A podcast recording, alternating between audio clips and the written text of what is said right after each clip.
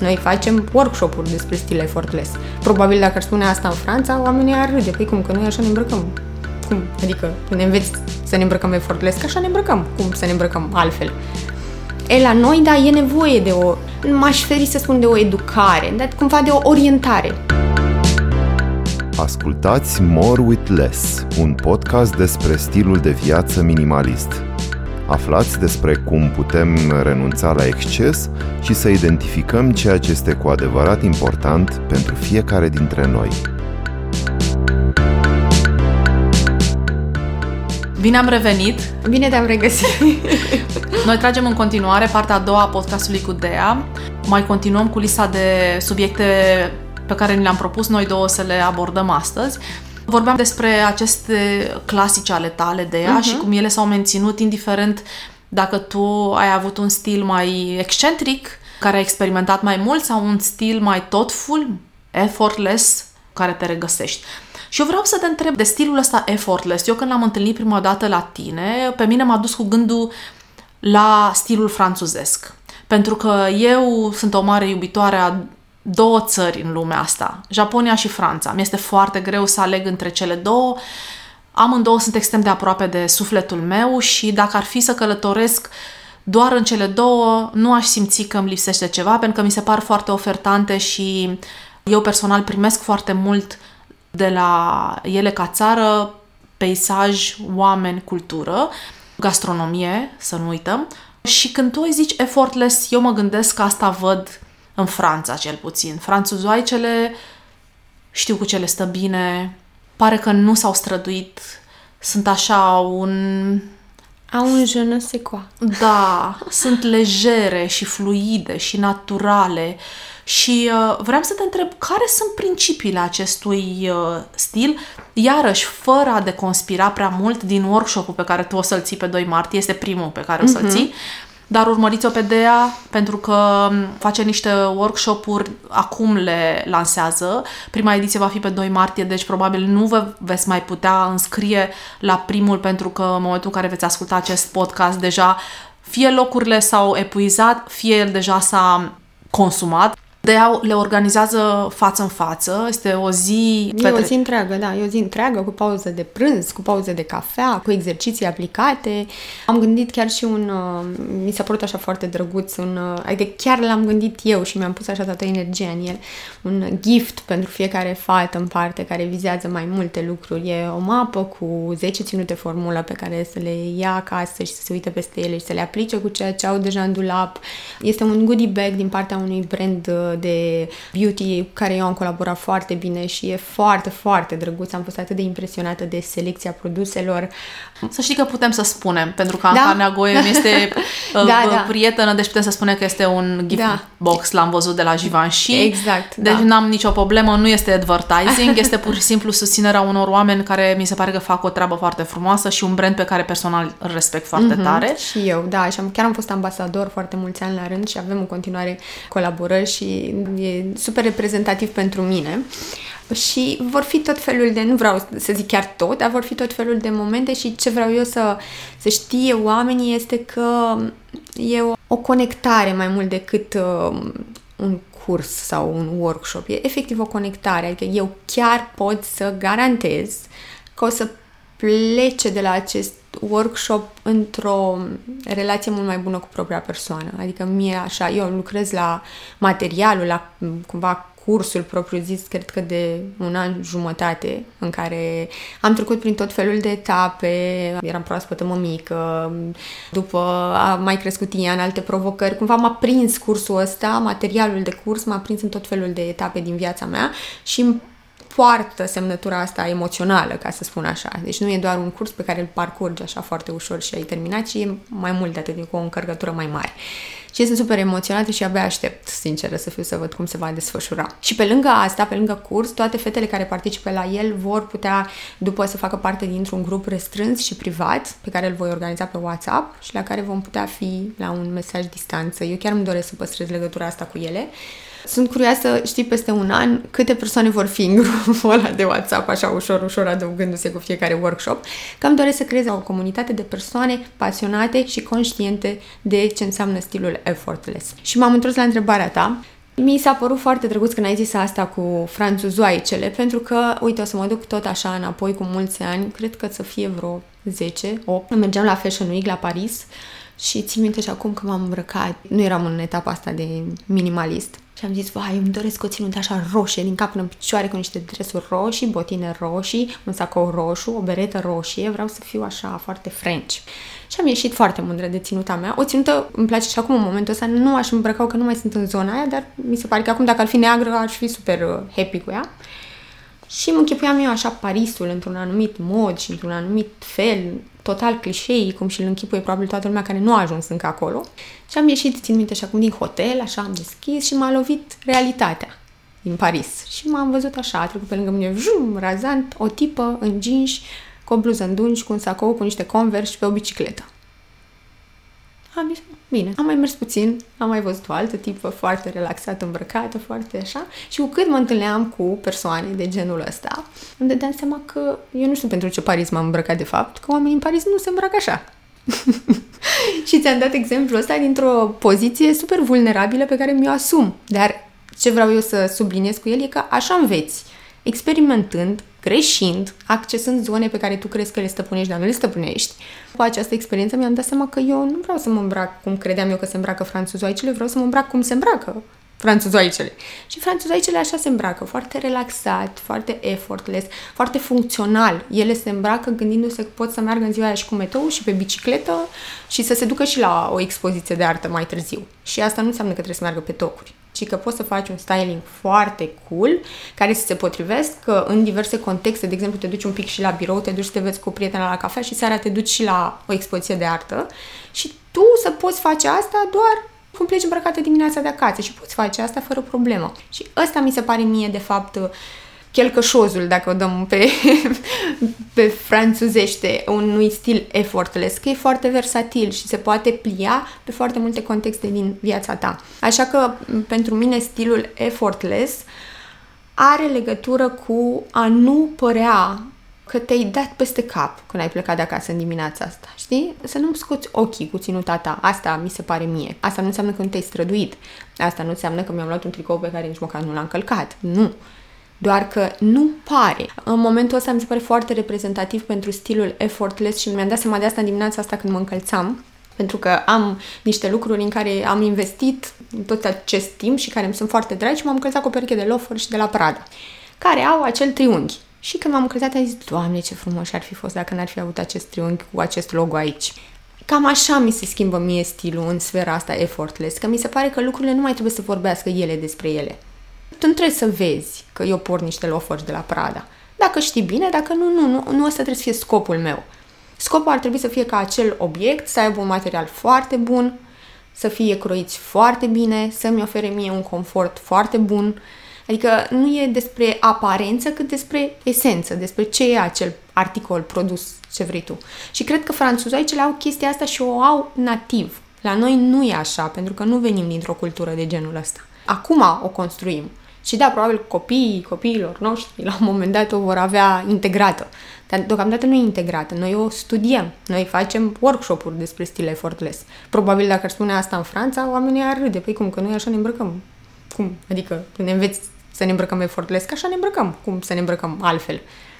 E, la noi, da, e nevoie de o, m-aș feri să spun de o educare, dar cumva de o orientare în direcția asta. Știi? Să arăți că, uite, lucrurile se pot și așa și că dacă îmi pun o pereche de jeans largi, cum s-a întâmplat mie pe Instagram, nu înseamnă că mi-am luat jeans mai mari decât port. Ci înseamnă că nu-mi doresc ca jeans să fie mulați. Nu vreau să mi se vadă părțile corpului. Nu mă simt comod, în primul rând. Că de multe ori noi sacrificăm această comoditate ca să arate bine. A, păi da, mă simt groaznic să mă duc la birou pe tocuri de 10 cm. Nu contează. Important e că arată bine. Păi nu asta ar trebui să primeze. Ar trebui să primeze, în primul rând, să mă simt eu bine.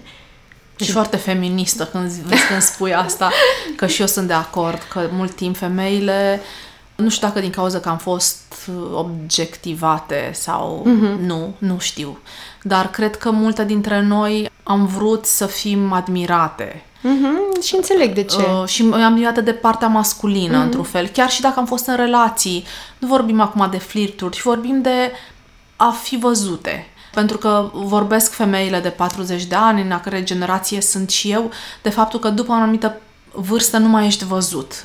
Și într-adevăr, este o realitate faptul că nu mai suntem văzute pe stradă, pentru că nu mai um, afișăm niște elemente de atractivitate dintr-o anumită sferă, cred eu, și care, până la urmă, sunt umane și nici nu sunt de condamnat, că sunt niște nevoi emoționale pe care le avem, ce spuneai tu, că ești văzută, ești iubită.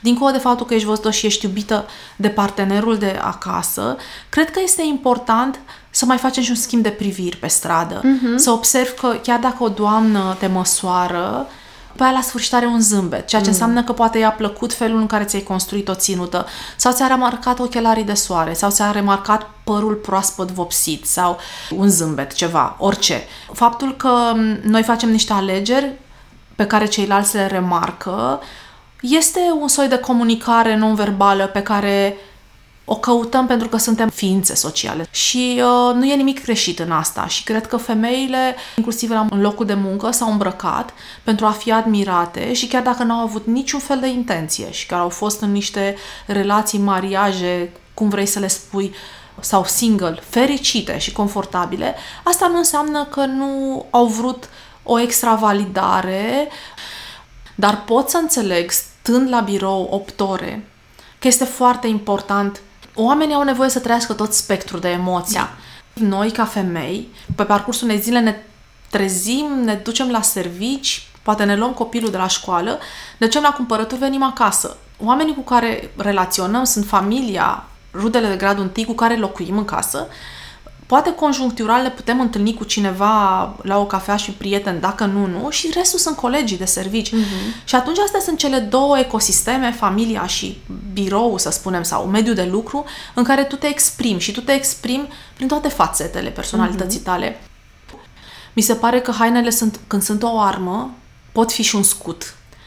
Adică... Cu siguranță. Tu, iarăși ne întoarcem la a fi conștient de tine, de locul tău în lume, de așezarea ta în absolut orice context. Dacă tu ești conștient, vei ști în fiecare dimineață, când alegi să pleci de acasă, te vei gândi foarte clar ce ai de făcut în ziua respectivă și cum îți dorești tu să te arăți lumii. Și să spunem că îți dorești, așa cum spuneam, primul lucru pe care oamenii să-l vadă la tine hainele. E evident că te vei îmbrăca într-un anumit mod, care să îți uh, satisfacă această da. nevoie. Dacă tu îți dorești ca knowledge-ul tău, ceea ce știi, ceea ce vorbești, ceea ce transmiți, să fie primul lucru care se vede, automat te vei îmbrăca într-un mod care să continue această intenția ta. Dar e foarte important, indiferent că alegi asta sau cealaltă, nu e greșită niciuna, să o conștientizezi să știi de ce o faci. Pentru că sunt foarte multe persoane care, nu știu, să zic că se îmbracă foarte șters sau foarte sexy, dar nu conștientizează de ce fac asta.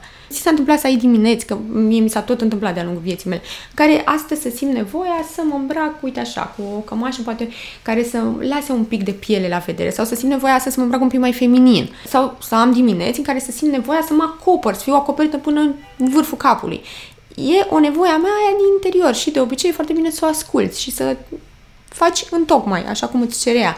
Din nou, îmi doresc foarte tare să subliniez că nu-i greșit nimic. Dacă tu rezonezi cu stilul effortless, foarte bine. Dacă rezonezi cu stilul minimalist, foarte bine. Dacă nu rezonezi și vrei să fii pe... A fost foarte în vogă anul trecut acest quiet luxury. Ok, dacă vrei să fii pe loud luxury, foarte bine. Dacă asta este nevoia ta, e foarte bine. E important e să ți-o asumi, să o integrezi asta sunt eu, nu-mi place să fiu minimalistă, că mie îmi place să mă îmbrac cu tot, să se vadă. Nici o problemă, că avem trendul cu mob wife. Mob wife, da, mai nou. Și uh, toate organizațiile de protecție a animalelor au sărit pentru că vorbim de haine de blană, la greu și de o opulență cumva, așa. Deci mob wife înseamnă nevasta mafiotului cumva. Da, înseamnă, înseamnă mult. Înseamnă, înseamnă mult și, multă și... putere, ca despre da. asta vorbim acolo. Și ce e important, iarăși, când vedem aceste trenduri așa flashy, știi, anul trecut quiet luxury, anul ăsta mob wife, este de fapt să ne gândim cât de tare se potrivește stilul ăla vestimentar pe stilul nostru de viață. Pentru că eu nu am cum să transmit mob wife mergând, iartă expresia, și nu e nimic greșit în asta, țin să precizez dinainte să fac un disclaimer, nu e nimic greșit în asta, dar mergând cu autobuzul la muncă și întorcându-mă după un program 9-5 acasă și trecând și prin piață să-mi iau niște legume. Doar închipuieți asta, fă un exercițiu vizual în mintea ta. Cum ar fi să mă duc eu la job, care începe la ora 9, cu o blană, din cap până în picioare, cu multe accesorii de aur la gât și eventual și cu un Birkin în mână. Eu lucrând în acest mediu și mergând cu autobuzul. De asta zic că e super important nu doar să vedem un trend și să zicem, wow, trebuie să mă iau și eu, că îmi place mie mult. Înțeleg și mie îmi plac foarte multe lucruri. Dar ar trebui să-l integrăm în viața noastră, în stilul nostru personal. Exista peste tot acest uh, citat. Dress for the job you want. Really? Hai să ne gândim puțin. Eu îmi doresc în lumea asta să fiu CEO, să am 3000 de oameni în uh, subordine, da? Bă, asta îmi doresc eu, ăsta e jobul pe care eu mi-l doresc. Și da, dar eu în momentul ăsta locuiesc în București și lucrez într-o corporație. Cum ar fi să mă îmbrac la corporație ca un CEO care are 3000 de angajați? Orice vedem, să vedem dacă se potrivește pe stilul nostru de viață. Că sigur, nouă ne poate plăcea. Evident că ne plac atât de multe lucruri. Dar nu cred foarte tare în această idee în care eu trebuie să mă îmbrac pentru cum mi-aș dori eu să fiu în mintea mea. În aceeași idee, nu sunt de acord cu fake it till, till you make it. it. Doamne, deci dacă urăsc da. ceva în viața asta... E total greșit din atât de multe puncte Doamne, de vedere, inclusiv emoțional. Doamne, știi că deci este sindromul asta. impostorului, da. te trigăruiește pe sindromul impostorului. Da, tu nu mai știi care este uh, realitatea, cine ești tu și cine vrei să pari, de fapt. Este... Iar treaba asta se întâmplă foarte tare în social media, foarte, foarte, foarte tare. Atunci când prezentăm doar partea pozitivă și perfectă a vieții noastre, știi, și nu aducem și acel realness. Din când și acea vulnerabilitate. Da, să spunem, băi, da, e minunat, uite ce viață minunată am, dar uite astăzi, fix astăzi, mi s-a întâmplat de ziua mea când plecasem la Brașov să Doamne, iau prânzul. da. Și m-au sunat de la granița, hai care 39 și ne-am întors din și am scris asta. Nu am scris asta ca să mă plâng, am scris asta ca să arăt că cu două zile în urmă eram în Helsinki cu Chanel și uite, acum s-a întâmplat asta și mă duc acasă. Nu? Asta e viața, se întâmplă. De ce aș vrea să transmit doar lucrurile foarte bune? Că nu e doar despre asta. Și uite, așa crezi ce spui tu cu fake it till you make it și crezi această idee că tu nu faci lucrurile bine, că în viața ta lucrurile nu sunt așa cum sunt la mine pe Instagram. Ai primit sfaturi? la cum ai fi putut să faci astfel încât să nu se întâmple lucrurile astea? Nu am primit sfaturi, dar de când sunt mamă primesc aceste mesaje care se repetă într-o formă sau alta, plus minus, ele diferă, că, ei, o să vezi tu că se poate și mai rău, ei, lasă că perioada asta trece, ca și când tu nu ai voie să te plângi că acum e greu, pentru că, ei, doar o dată mici, ei, dar e atât de frumos. Uite, eu m-am lovit de treaba asta când am fost însărcinată, toată lumea îmi spunea, Doamne, este minunat, e minunat să ai copii, o să vezi. Și țin să precizez din prima că este minunat, dar este absolut, e terifiant de greu. Și nimeni nu mi-a spus asta. Și dacă eu o spuneam în jurul meu, la eventual alte persoane care aveau copii, se uitau așa și în prima fază aveau așa o privire din asta, hai nu cu dispreț, dar cumva, cum, cum adică spui că e greu? Cum, e minunat că e un Nu se exclude una pe alta. Este minunat, dar este foarte greu. E foarte greu să nu dormi noaptea. Foarte greu să te trezești din oră în oră. Este foarte greu să nu poți să te duci la baie fără copilul ăla care după tine și urlă mama, mama, mama. E foarte greu. Și ar fi normal să vorbim și să spunem că e foarte greu. Și mai Știi? ales în, general, în perioada asta în care voi sunteți tinere mămici și în care sentimentul de vină este foarte prezent pentru că sunt atât de multe teorii care circulă. Pe vremuri uh-huh, era foarte simplu, pentru că mama mea când m-a avut pe mine și avea 23 de ani, a învățat-o bunica mea ce uh-huh. să mhm. facă. Bunica mea știa mult mai bine pentru că se transmisese tot așa, din generație în generație și cumva era o rețetă pe care mama mea n-a provocat-o, n-a challenge-uit-o, n-a pus-o la îndoială și a făcut cum a putut ea mai bine, a urmat sfaturile bunicii și m-a crescut într-un fel după niște principii în care se creșteau copiii de sute de ani. Voi, în schimb, veniți cu toate teoriile de parenting, unele dintre ele se bat cap în cap, de câtă mm-hmm. libertate trebuie să-i dai copilului, dacă trebuie să-l înveți cu boundaries, când e momentul să-l înveți cu boundaries? El va trăi într-o societate reală în care nu, nu va mai... Una utopică. Una utopică în care toată lumea iubește da. și toată lumea e tolerant cu toate momentele lui.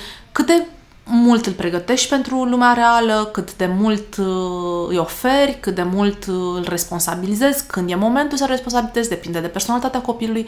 Și mie mi se pare, adică ce văd în jurul meu, văd foarte multă vină la mămici pentru că simt că nu petrec timp suficient cu copilul, simt că nu oferă tot ce ar putea să-i ofere, uh, simt că nu s-au documentat suficient, când să te mai documentezi noaptea, probabil dacă sunt obosite și au pierdut cumpătul, culpabilizează infernal de mult mult și, într-adevăr, doar partea asta psihologică mie mi se pare foarte grea și admir, eu, te, eu n-am avut curaj să fac copii pentru că mi s-a părut cel mai greu job din lume și mi s-a părut am intrat în antreprenoriat pentru că am zis, băi, dacă eu o firmă o închid. Adică nu închid mm-hmm. și mă angajez. Știi, Da, nu mai înțeleg merge, ce nu mi spui. se mai potrivește, Da. greșesc iremediabil, nu mai am idee cum să o mai continui, s-a schimbat contextul socioeconomic, da?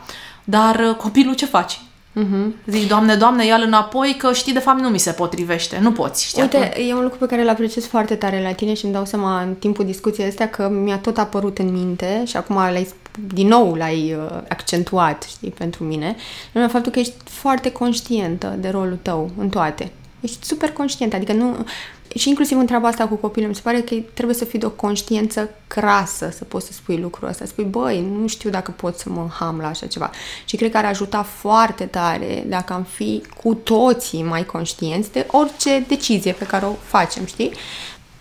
Pentru că cred eu că foarte multe alegeri de genul mă căsătoresc, nu mă căsătoresc, uh, am o relație de lungă durată, nu am o relație de... mai rămân într-o relație de lungă durată dacă ea nu mai funcționează, fac un copil, nu fac un copil, cred că multe din deciziile astea, din păcate, le luăm dintr-o poziție de inconștiență. Și nu cântărim lucrurile atât de clar, plusuri, minusuri. Și exact ce spui tu, asta cu a fi mamă nu este ceva la care să spui, știi ce, eu nu mai vreau. A, poți să o faci, dar cu niște consecințe foarte Uh, grele. oameni deștepți care au analizat procesul de luarea unei decizii, Mhm. mm-hmm. concluzia, așa pe scurt, este că nu există decizii bune și decizii rele. De fapt, e mult mai consumator pentru noi, psihologic, și asta eu am învățat în minimalism, citind și ascultându-i pe alții vorbind, că, de fapt, e foarte important să iei o decizie. Orice decizie, ia-o pentru că te eliberează. Nu există decizie bună sau decizie rea, fiecare decizie te duce pe un alt traseu. Uh-huh. Tu înveți din orice fel de experiență, nu poți să trăiești două existențe în paralel sau șapte existențe în paralel ca să vezi care dintre ele te duce și Exact. depinde ce definești succesul. Din punctul meu de vedere, la vârsta pe care o am, succesul pentru mine înseamnă foarte mult peace of mind, calm interior, echilibru. Până la urmă, pentru mine, decizia de a nu avea un copil, noi nici nu ne-am căsătorit, pentru că eu am vrut ca în fiecare dimineață să mă trezesc lângă un om lângă care vreau să rămân. Nici noi nu suntem căsătoriți din același motiv. Deci n-am vrut ca o hârtie și complicațiile avocățești să fie o presiune pentru care eventual din comoditate să rămân într-o relație.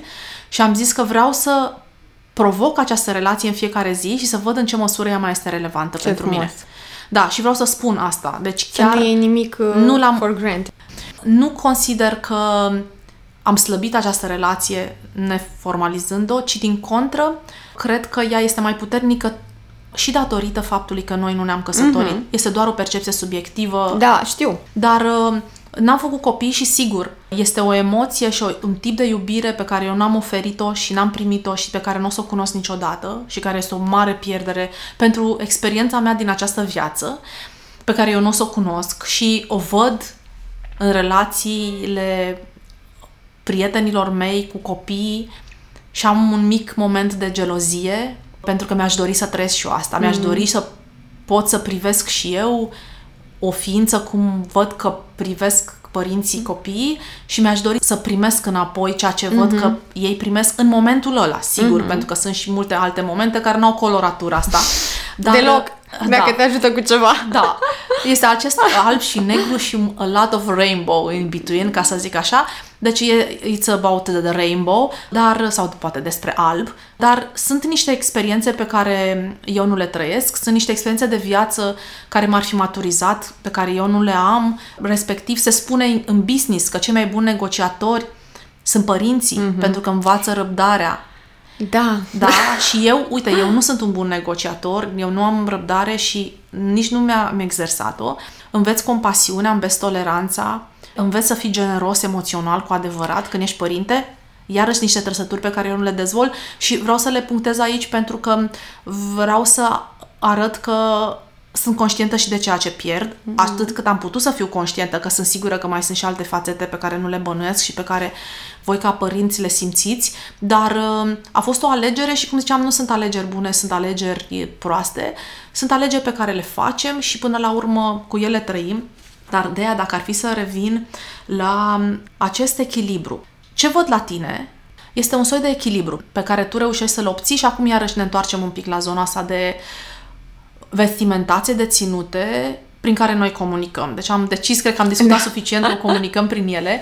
Echilibrul ăsta din ținută, tu când îl construiești, deja sunt absolut convinsă că de multe ori le faci involuntar, mm-hmm. că ți-au intrat în reflex, nu le mai faci conștient, dar la început când le făceai conștient, cum le echilibrezi? Sigur că depinde foarte mult despre cine vorbim. Mie, dacă ar fi să mă gândesc eu așa cum aș aduce echilibru într-o ținută care să funcționeze așa general pe toată plaja asta de siluete, pe toată plaja asta de vârste, deși e ușor improbabil să gândești o formulă în felul ăsta care să meargă atât de mult și în lateral și în direcție față-spate, să încerci să ai un mix între un articol sau o parte a ținutei tale funcțională care să te ajute pe tine să-ți duci tascurile din ziua aia la bun sfârșit. De exemplu, să ne gândim la încălțăminte. Să fie o pereche de încălțăminte în care tu te simți comod. Automat o să pot să-mi desfășor activitatea.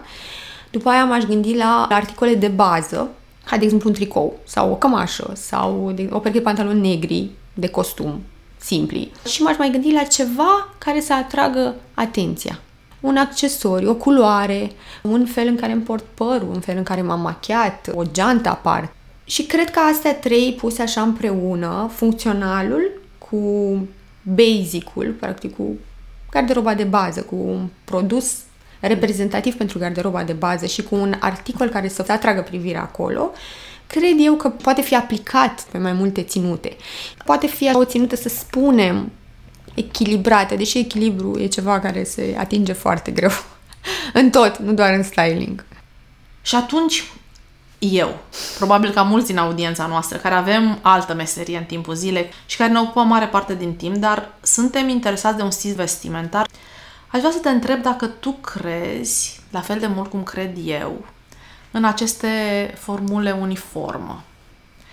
Pentru mine sunt o soluție rapidă de a construi o ținută coerentă și poate chiar sofisticată, dar care să nu-ți răpească mult timp experimentând, timp pe care multe dintre noi nu-l avem.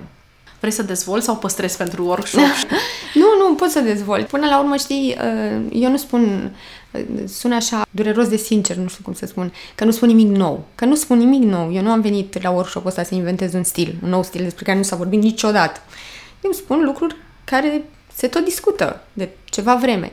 Ce e diferit la workshop este că ele sunt foarte aplicate, atât de aplicate încât tu acasă, într-o zi întreagă, dacă vrei, nu poți să aplici lucruri atât de în detaliu, că n-ai timp, nu ți-ai propus, nu ți-ai făcut un scop din asta, nu ai parte de ghidajul de care ai nevoie ca să nu te pierzi în tot soiul da, de particularități, dar informațiile, sunt informațiile care sunt peste tot. Eu nu fac altceva decât să te ghidez pe tine la workshop, așa one-to-one, cum să intri în el, cum să te scodi de acolo când poate intra prea mult, când ai pierdut prea mult, adică e un ghidaj până la urmă. Așa că nu cred că dacă mă apuc aici să spun lucruri, ele nu mai au esență la curs, pentru că e o altfel de interacțiune acolo. Asta cu ținutele formulă e așa temelia acestui workshop, dacă vrei să dezvolt și va avea loc la spre sfârșitul workshopului și va fi o parte practică în care noi chiar asta vom face. Vom construi ținute formulă, voi avea un exercițiu de styling în care fetele vor fi încurajate să facă asta. Și de ce? Pentru că eu chiar cred că ținutele formulă reprezintă o salvare. Și poți să fii tu foarte bun în styling, foarte bun, să-ți vină natural sau să ai o teorie foarte puternică și foarte informații adunate. Cu siguranță că și cei mai buni stiliști din lumea asta au dimineți sau momente în care pur și simplu nu știu, nu, nu au timp să se gândească la asta, nu vor să se gândească la asta, nu au chef să se gândească la asta și mai sunt și oameni care poate că nu știu să se gândească la asta. Și tocmai de asta vedem uh, stiliști sau designeri celebri care se îmbracă din totdeauna de când îi știi, la fel. Uite, e imposibil să nu-ți vină în minte un om care tot timpul se îmbracă cu același tricou, același model de tricou, să nu ne înțelegem greșit, sau aceeași maletă, sau același costum, sau în aceeași nuanță. Mie îmi vine acum în minte inclusiv Victoria Beckham, care pentru că este Yes. foarte atletică și, mă rog, are și foarte mare grijă ce mănâncă și face mult sport, are întotdeauna în partea de jos ori niște pantaloni care sunt destul de aproape de linia corpului, ori o fustă um, creion până la genunchi sau un pic midi, pantofi cu toc, dar în schimb în zona superioară mi-o imaginez într-un plover de cașmir relaxat, de multe ori are guler, este stil maletă, dar um, culori destul de neutre și foarte legere și luxoase prin material. Uh, e destul de simplu stilul ei, dacă stai să te gândești. Urmăresc de foarte mult timp eu. Nu mă regăsesc în el. Uh-huh. Adică doar îmi place poate cât de rafinate sunt ploverele ei de cașmir. Sunt sigură că și le cumpără de la niște branduri pe care eu nu mi le permit. Dar nu pot să spun că e un stil din care împrumut, în același timp îi văd coerența. Și sunt foarte mulți designeri de modă, de aia și reușesc, cred că, să aibă propriul lor label la sfârșitul zilei, pentru că noi, de fapt, ce cumpărăm, cumpărăm stilul lor, filozofia lor de viață uh-huh. care se transpune, sigur, cu niște variațiuni, pentru că trebuie să-și găsească un public țintă suficient de numeros care să le asigure cifra de afaceri de care au nevoie să meargă mai departe, dar în același timp este semnătura casei Dior, se vorbește acum surorile Olsen care după mai multe încercări de branduri, acum se pare că acest dărău reușesc acolo să combine o simplitate lejeritate, materiale de cea mai bună calitate, au cea mai bună piele din lume, au cel mai fin cașmir din mm-hmm. lume, toate materialele sunt la nivel de top din punct de vedere a calității, croiurile sunt aparent simple, dar extrem de sofisticate, până la urmă reflectă felul în care se îmbracă ele, că eu le urmăresc de asemenea, mm-hmm. eu le știu de când erau realmente bebeluși în uh, show TV, le-am urmărit de când au fost adolescente, relațiile pe care le-au avut, paparații care le prindeau îmbrăcate, întotdeauna au avut acest oversize, mm-hmm. această suprapunere și acest texturi. neglijent, și aparent. ori părul, mm-hmm. ori uh, ținutele care păreau așa, au fost acest dan în dan, mm-hmm, apropo mm-hmm, de mm-hmm, Kate exact. Moss. Tu spui că dacă noi introducem un element care să arate că nu ne-am străduit prea mult, creăm un soi de armonie în exterior sau... Creăm un soi de lejeritate, un soi de... de... Tu ai zis foarte interesant mai devreme când spuneai că nu voiai să lași hainele neapărat să vorbească pentru tine atunci da. când te îmbrăcai facem un exercițiu, să zicem că eu intru acum în încăperea asta și sunt îmbrăcată într-un uh, costum foarte office, cu o geantă foarte impunătoare, pe niște tocuri foarte amețitoare și asta e odată imaginea mea și apoi intru în aceeași încăpere îmbrăcată cu o pereche de jeans și cu o cămașă albă foarte relaxată, cu niște botine foarte relaxate. Din start o să se pară că acest look te invită la un dialog mai degrabă decât primul.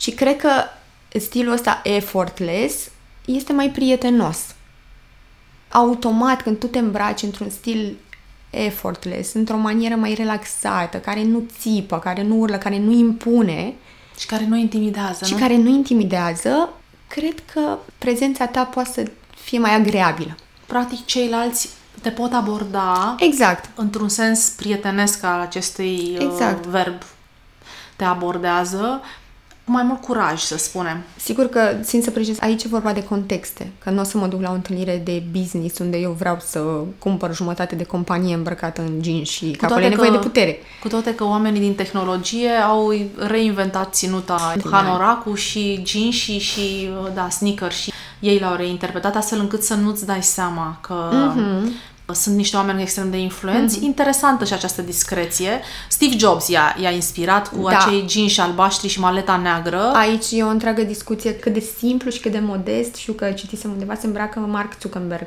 cel de la Facebook, mm. poartă aceste tricouri gri, trec nevăzute.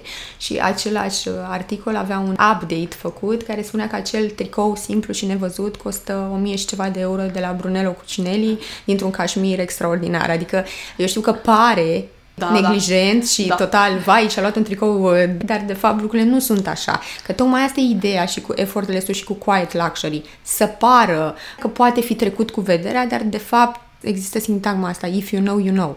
Da. Oamenii care știu ce e tricoul ăla, știu ce e tricoul ăla. Dacă, Dacă vrei să te conectezi prin haine și prin brandurile pe care le porți sau prin stil, practic este un limbaj paralel pe care tu poți să-l ai și care te conectează cu un anumit gen de oameni, să spunem, exact. dintr-o încăpere. Exact.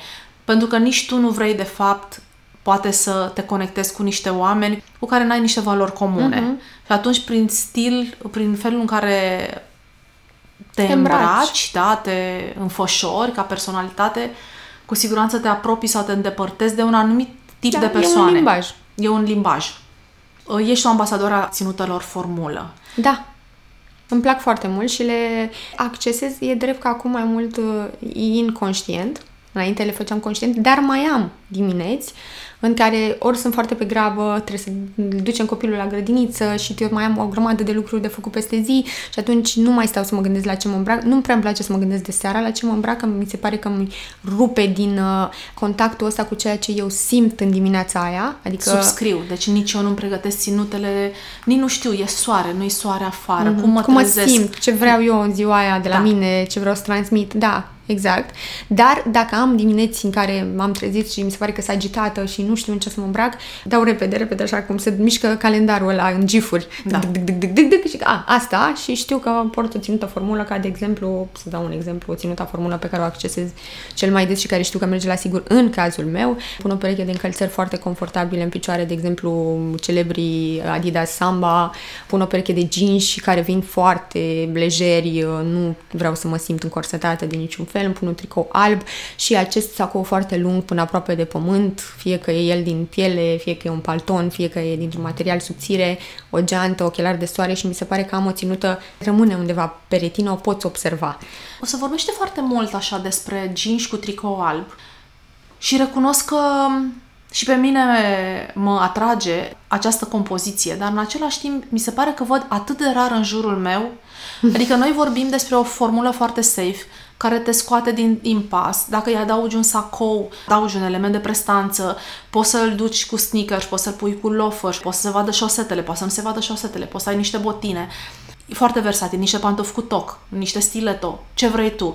Cu toate că este, apropo, formula uniformă a lui Anin Bing, toată lumea vorbește despre ea și în peisajul românesc, numai că eu nu văd pe stradă și nu înțeleg de ce ținem să ne complicăm atât de mult, adică de ce nu apelăm mai des la această formulă? Ea poate fi varianta cu cămașă albă, uh-huh. iarăși jeans albastru, ideal, dacă vrei să fie un pic mai sobru, un albastru mai închis la culoare, și cămașă albă, chiar cu un cardigan, acum sunt aceste crunec, adică rotunde uh-huh, la gât uh-huh. și care sunt um, preferatele mele, recunosc că eu nu eram prietenă cu cele V, V, da. dar oamenii totuși stau departe de ele. Nu o să-și cerți eu o explicație acum, dar era un comentariu al meu Cred că... că în principiu e pentru că li se pare plictisitor.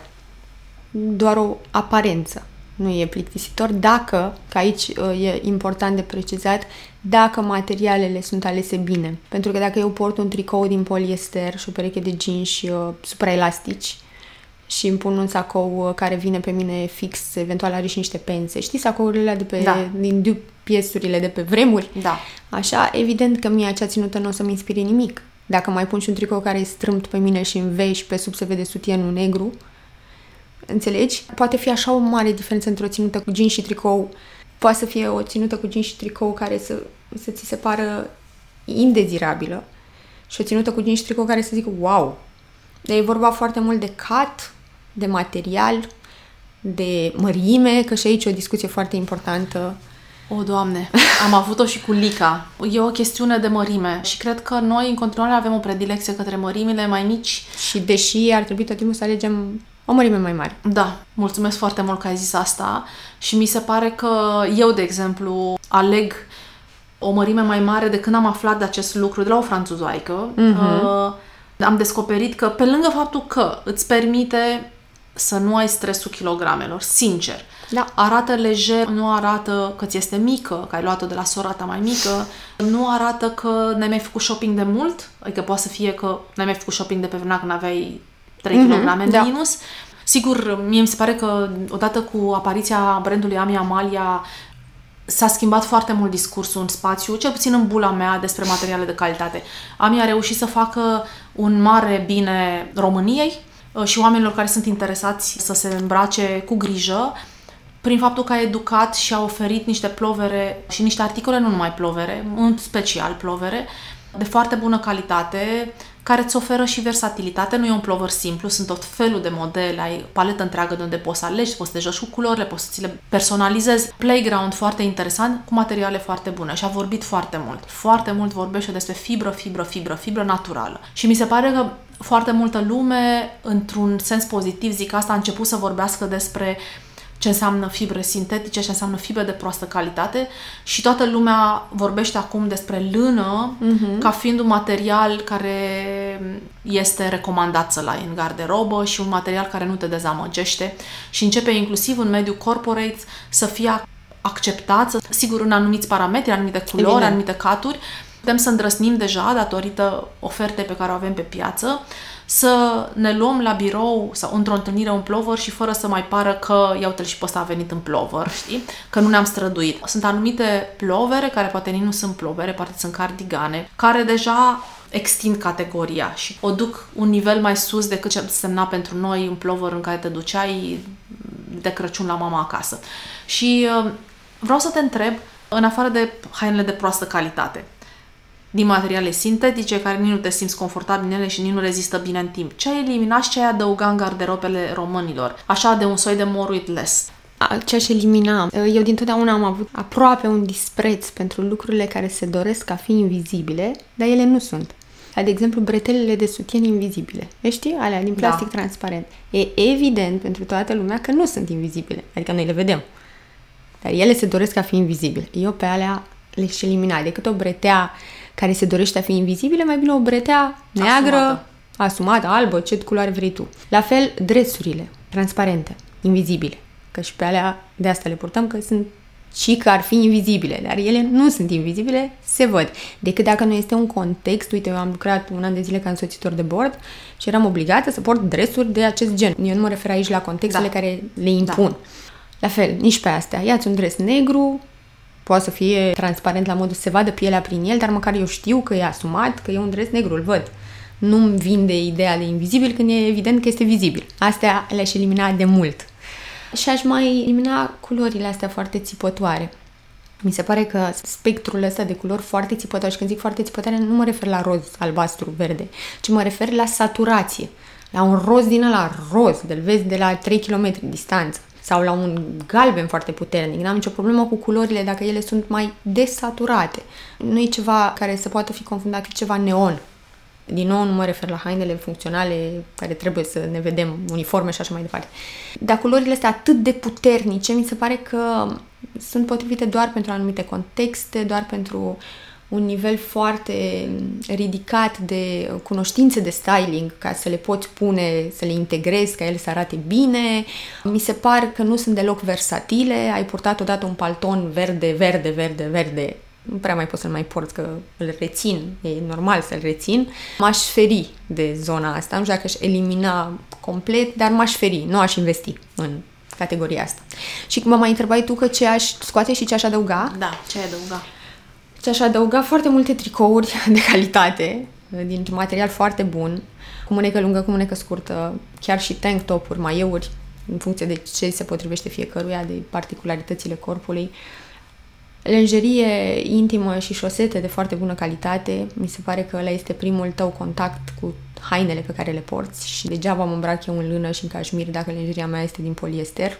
Mi se pare foarte important asta, pentru că, repet, ăla este lucru pe care îl faci pentru tine șosetele și lenjeria intimă sunt pentru tine, pe alea nu le vede nimeni. Sau bine, cine îți dorești tu să le vadă, dar nu mergi cu ele pe stradă, nu faci paradă cu ele.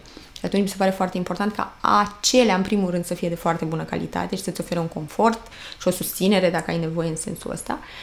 Cumva aș începe așa, cu lucrurile mici, alea mi s-ar părea important să fie foarte calitative și aș mai adăuga câteva elemente, iar mă întorc la asta, semnătură pentru tine un anumit ceas, o anumită pereche de cercei, un anumit inel, care cumva să fie pentru tine, să-mi arate personalitatea ta, să vorbească dincolo de lucrurile pe care le avem cu toții. Toți purtăm plovere, toți purtăm jeans, toți purtăm tricouri, dar asta mi se pare că sunt foarte subiective și încărcate așa de amprenta ta personală. Mulțumesc foarte mult, da. Și ai vreo persoană publică pe care o admiri ca stil și care te inspiră? Uite, m-am gândit la asta și mi-am dat seama, gândindu-mă, că mi s-a schimbat un pic spectru sau categoria de persoane pe care le ad- admir foarte multe persoane, uh, dar cele care mă inspiră real. Și mi-am dat seama că mi s-a schimbat și că automat m-am întors așa către o categorie mai degrabă a brandurilor și designerilor care mă inspiră. Și când zic brand mă refer la tot ce înseamnă el ca și filozofie, de la imagine, ainele pe care le creează, cum comunică în social media, cum comunică în fashion show-uri și așa mai departe. Și ai vorbit tu mai devreme despre de rău, nu găsesc, mă chinui în fiecare zi să găsesc un lucru care să nu-mi placă la această estetică, că nu e vorba doar de haine, ci la întreaga, la modul în care comunică, la faptul că nu au logo-uri, la materialele folosite. Și mă inspir de acolo nu doar că mi-aș dori eu acel item de la The Row, nu, mă inspir la cum arată în social media, cum sunt aranjate modelele, cum sunt machiate, cât de puțin sunt machiate, cum au părul, adică mi se pare cu totul ca estetică, că sunt foarte inspirațional pentru mine. La fel mi se pare și uh, Phoebe Philo, cea care a fost la Celine și și-a făcut brandul acum. O apreciam oricum dinainte, dar la fel mi se pare că vine cu estetica asta de rău. Chiar există aceste discuții că de rău de acolo și-ar fi luat inspirația. Și îmi mai plac Uh, niște mai degrabă personalități și nu sunt, n-aș putea spune că sunt content creator sau influencer, ci mai degrabă cumva persoane care transmit niște valori foarte sănătoase. Sper să nu greșesc în pronunție. Este CEO de la Copenhaga Fashion Week, Cecil Torsmark, se numește, așa o găsim pe Instagram. Îmi place foarte mult de ea pentru că mi se pare că întrunește așa foarte multe calități, se îmbracă foarte frumos și foarte conștient și încearcă să promoveze atât de tare ideea asta de sustenabilitate. De altfel, Copenhaga Fashion Week este cea mai sustenabilă săptămână modei din lume este mamă și o admir din foarte multe puncte de vedere, nu doar ca și imagine. Și mi se pare că înglobează așa foarte multe caracteristici care mie mi se par de admirat la o femeie sau pur și simplu la un om, nici măcar nu are legătură, e coincidența face că e femeie. Și la fel mai este și Maja, cea care se ocupă de brandul By Malin, Birger și îmi place foarte mult și pe ea urmăresc pe Instagram și mi se pare la fel foarte inspirațional. Sunt persoane foarte mici ca număr de followeri, adică undeva la 30 de k, 20 de k, 10 k. Observ că mă atrag în ultima vreme mai mult genul ăsta de, de persoane. Cred că mă interesează mai degrabă persoana și nu imaginea, știi? Că aici cred că se... se... Intersecția între omul da, ăla? Da, și tot ce e el, dincolo de doar o imagine frumoasă pe Instagram. Foarte frumos am închis-o, cred. Mulțumesc de ea, cred că o să mai facem o serie. Te rog, mie aș, îmi face plăcere. Da, aș vrea să vorbim chiar să trecem dincolo de zona asta de imagine pe care o transmitem prin ținutele noastre și alegerile pe care le facem și poate vorbim așa despre lucruri mai de viață, mai profunde, poate de cuplu, poate despre feminitate, ca să o numim așa, poate ați înțeles care este poziția mea legată de acest subiect și uh, mi-ar face plăcere dacă ai mai reveni. Cu mare drag.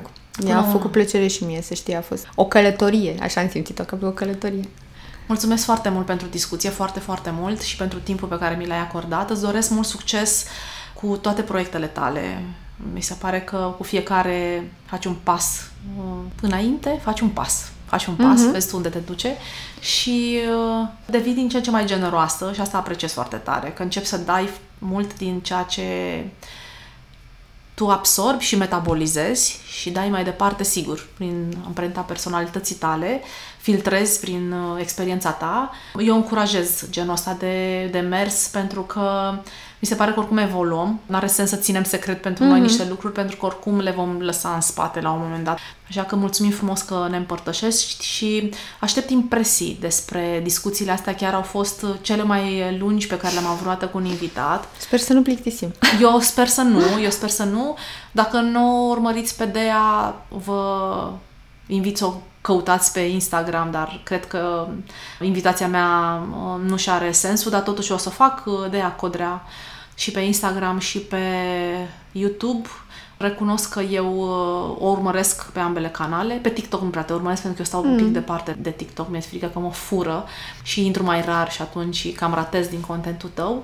Și dacă sunteți interesate de workshop-ul acesta, eu recunosc că mi-a făcut foarte mult cu ochiul să mă merg, dar nu pot pe data de 2, din păcate s-ar putea la una dintre edițiile viitoare să mai ai cursantă și să ah, mai... pentru că am senzația că tot timpul putem să învățăm unii da. de la ceilalți și dacă te preocupă un domeniu, de ce nu să mai auzi o percepție, să mai auzi o perspectivă? Mm-hmm. Da. Așa cred și eu. Plus că nu e, e un schimb acolo. Nu, nu doar eu dau ceva și primesc. Și asta mi se pare minunat, așa că abia, abia aștept. Îți mulțumesc tare mult. Mulțumesc foarte mult. O zi frumoasă. La revedere. Mulțumesc. Pa, pa, pa. Ați ascultat podcastul More with Less. Puteți lăsa comentarii și sugestii pentru viitoare subiecte de discuție despre minimalism pe pagina de Instagram More with Less, scris cu underscore. Găsiți un link în descriere către pagina de Instagram și până data viitoare, să încercăm să fim bine cu puțin.